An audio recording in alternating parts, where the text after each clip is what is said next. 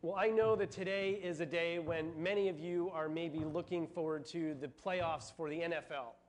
Uh, but I didn't want to talk about football today. I wanted to talk about another sport, basketball, because I believe that basketball has something to teach us uh, today as we go into uh, the world, into what we are doing uh, these days. I think basketball actually has a really important lesson uh, for us, and that's this it's the lesson of learning how to pivot in basketball. When I was in seventh grade, my coach, his name was uh, Dale Ross.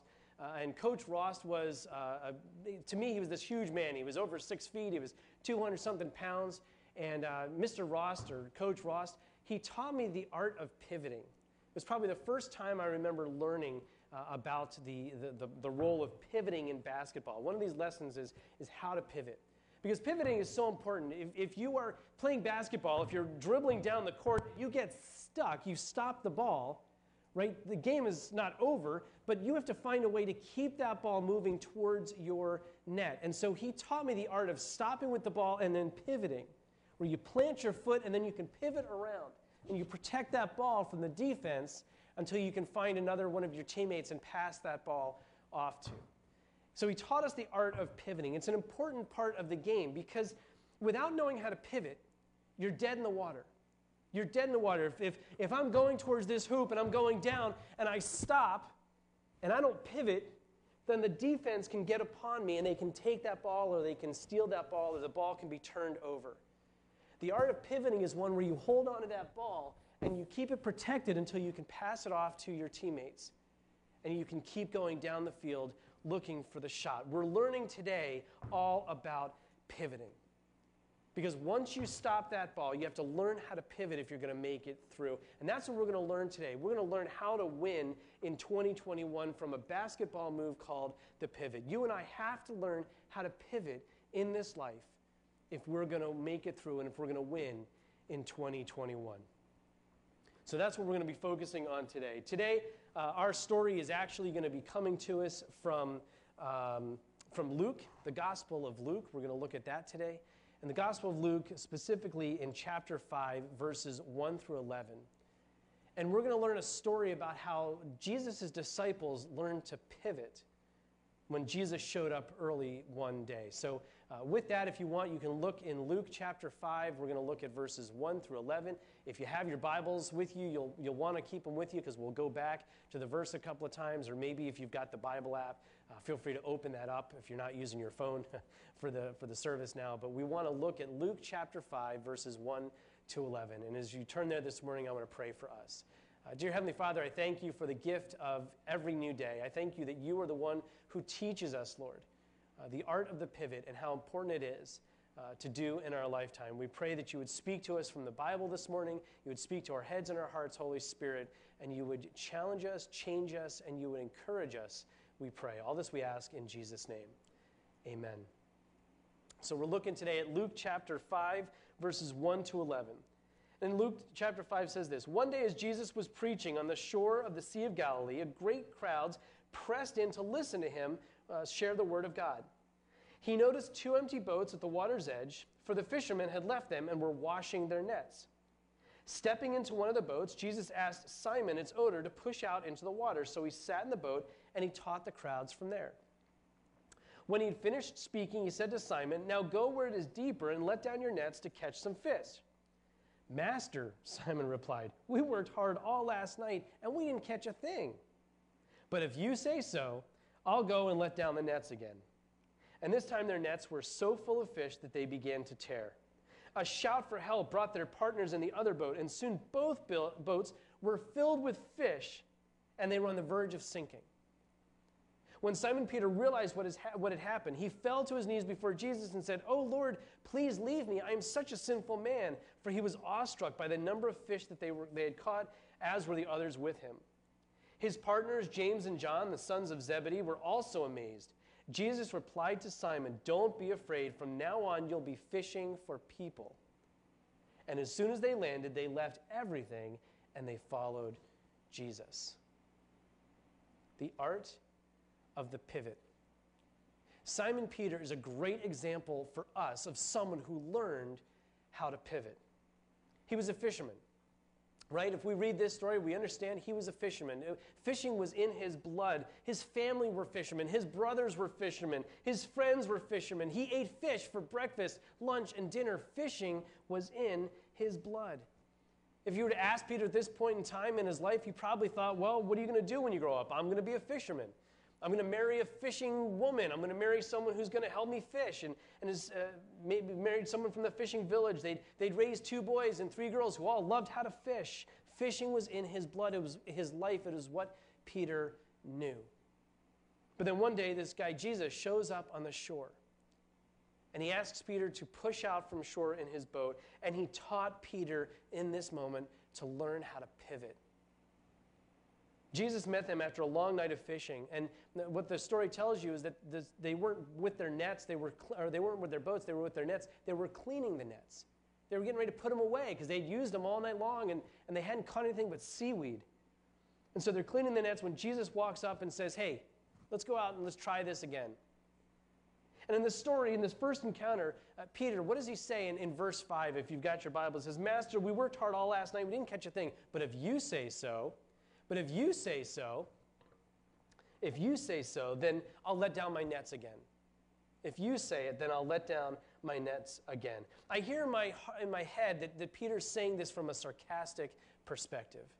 That's what I hear him saying. I hear him saying it sarcastically, like, well, okay, we didn't catch anything all night, but if you say so, I guess that's what we'll do. And suddenly there was so much fish that they didn't know what to do. There were so many fish in the boat that both boats were filled on the verge of collapsing and, and sinking. They were completely overwhelmed with fish. And these fishermen, these masters in their craft, these men who were out late all night long, were out fishing all night because that's the best time for them to catch the fish. They knew the tides, they knew the waters. They had been out all night long and they didn't catch anything. They knew what to do and they didn't catch a thing. And now this strange man shows up on the uh, water's edge and he says, Hey, go out a little bit further and you'll catch some fish. And that's what they caught tons and tons of fish. Peter can see that there's something different about this guy, there's something special about him. And because he sees that, Peter pivots, he moves. If you have your Bible open, what does Peter do next? After Jesus and he talked, what is Peter's next response to Jesus? After the fish are caught, what does he do? He asked for forgiveness. Why does he ask for forgiveness? Again, I think it's because he was being sarcastic. He's like, Yeah, if you say so, whatever. And he's like, Oh my gosh, Lord, please forgive me. Forgive me. I was flippant and I was sarcastic. Clearly, you're some guy who's got power over fish. I, should have recognized that. I shouldn't have been so sarcastic. He didn't believe, is what it comes down to. And Peter apologizes to Jesus for his disbelief. And in that moment, in that moment, Peter's pivoting. In that moment, Peter pivots.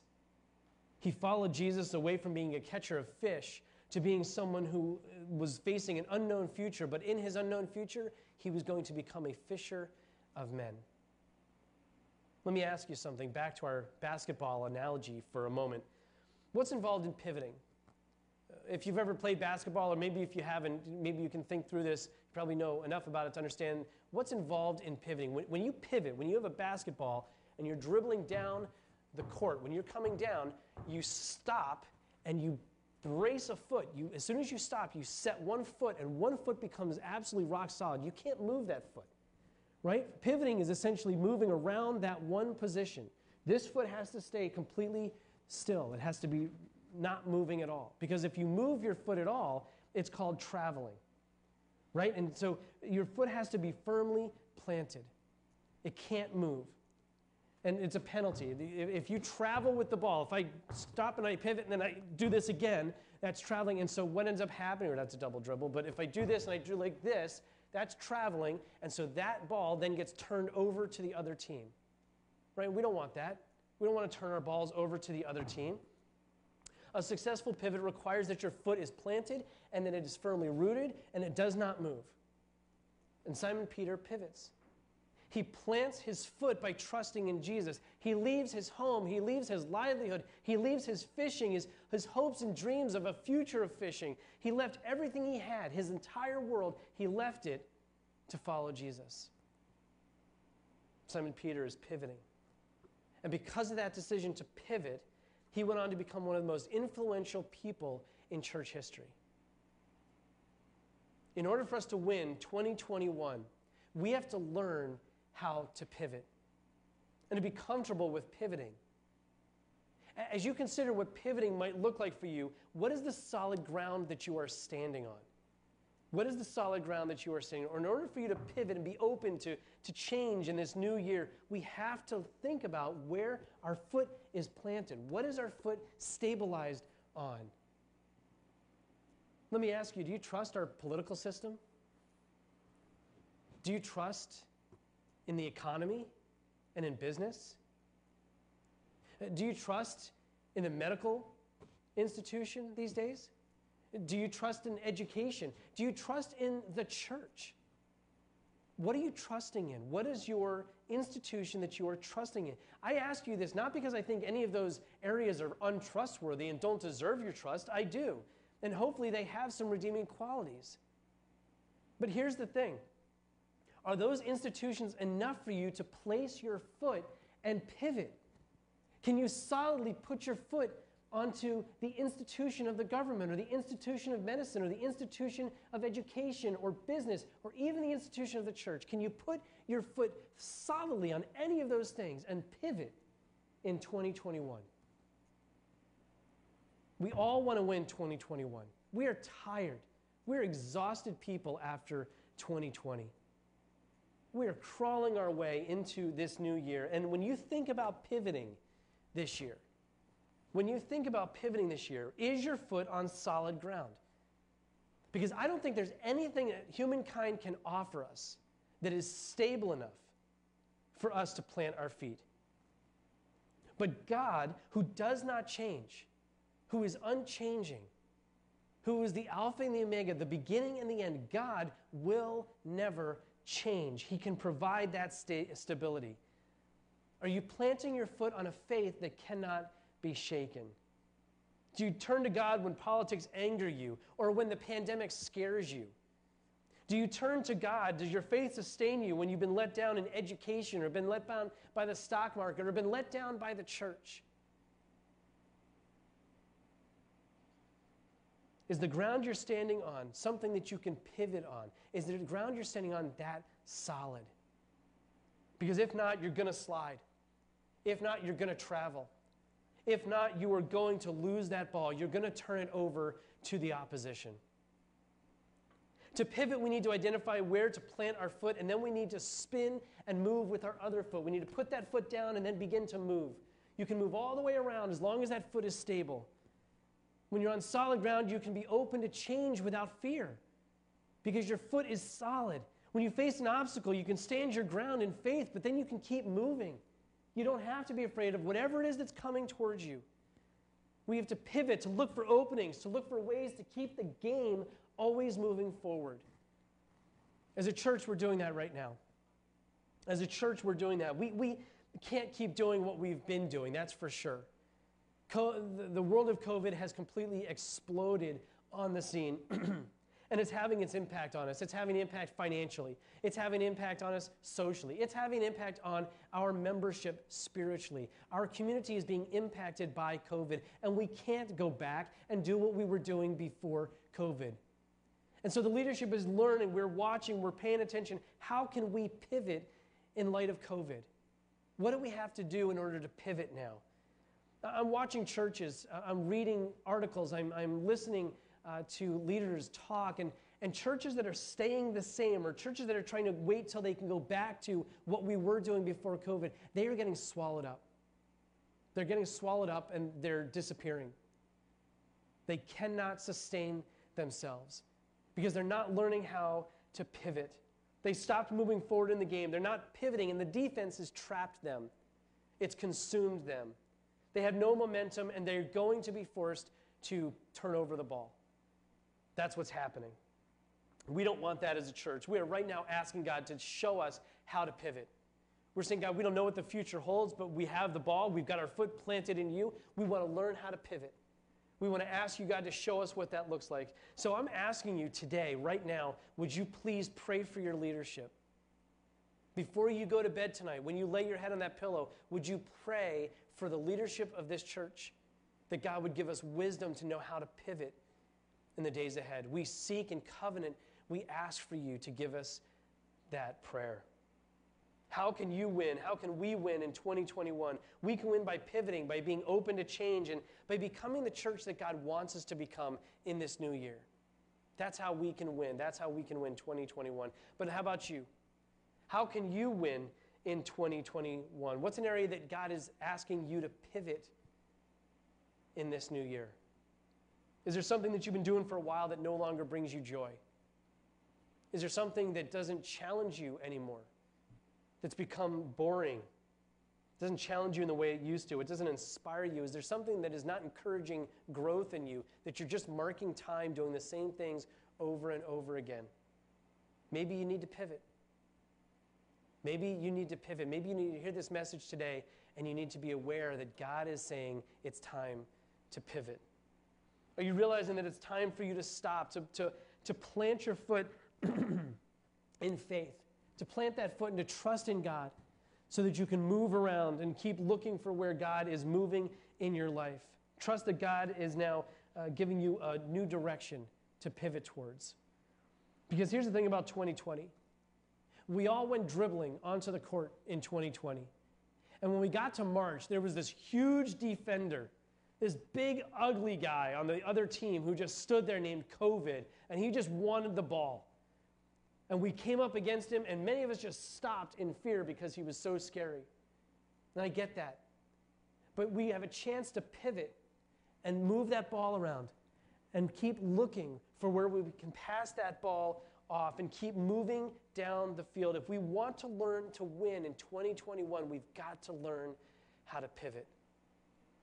What does pivoting look like for you in your job, in your family, in your faith? Where do you need to pivot your foot in faith and begin to look anew at the options that are available to you? The great thing about pivoting is that even though our momentum has slowed, if I was coming down and I had to stop because the defense was there, even though my momentum has stopped, I can still pivot, pivot, and I can look for where to pass that ball off to. And by doing that, I can keep the momentum alive. I can keep moving in the game. So you keep bouncing, keep looking for options, keep pivoting around, keep allowing yourself to move in a different direction, keep moving forward. Don't ever give up. Keep pivoting. That's the great gift that God has given to us. We're only a few weeks into this new year, and so I know that what I'm saying might sound overwhelming. You might be exhausted from 2020 and, and looking at 2021, and maybe 2021 seems like the big, ugly defender on the other team to you. There's so many unanswered questions, and we don't know what is going to happen in this new year. It can feel like all uh, th- that you've been out all night long and that you've been casting your nets into the water over and over and over, only to catch no fish whatsoever. But here's the thing don't give up. Jesus is here. And he's saying, push out a little farther. Go out into the deeper water and let down your nets again. And as you do, you will catch more fish than you can ever imagine. There are fish waiting to fill your nets in a new way. And so pivot. Learn to pivot. Pivot and be open to change as it appears in front of you, and you will win the day in 2021. Amen. Let's pray. Uh, Father God in heaven, I pray that you would be with us. Jesus, I ask that you would uh, comfort us as we are feeling restless, as we are seeking the unknown, as we prayed this morning that there's, there's hatred in our country, and there's anger, and there's, there's fear all over the place. Lord, we pray that, that love would start within us, that you would start with us, and that you would fill our hearts with love. And that as we're doing that, Lord, we would understand that we are firmly placing our faith in you that we're putting our faith, we're putting our foot down in faith, and we're learning to pivot, to look for where you are moving, look for the opportunities that you have in front of us, not to be afraid of change as it comes, but to look at change as an opportunity to find you in a new way. And so, whatever all of us are facing, God, whatever we're facing in our homes, in our workplaces, in our heads in our hearts, Lord, wherever we are, Lord, I pray that you would show us how to pivot. God, teach us to be the church that you want us to be. We pray for the leadership of this church as we make decisions in the coming weeks and months and even this year ahead. Lord, teach us how to pivot and to be the church that you want us to be. We thank you for the gifts that you give us and how we can give them back to you freely. Learning how to do that, we pray uh, every day. In Jesus' name we pray. Amen.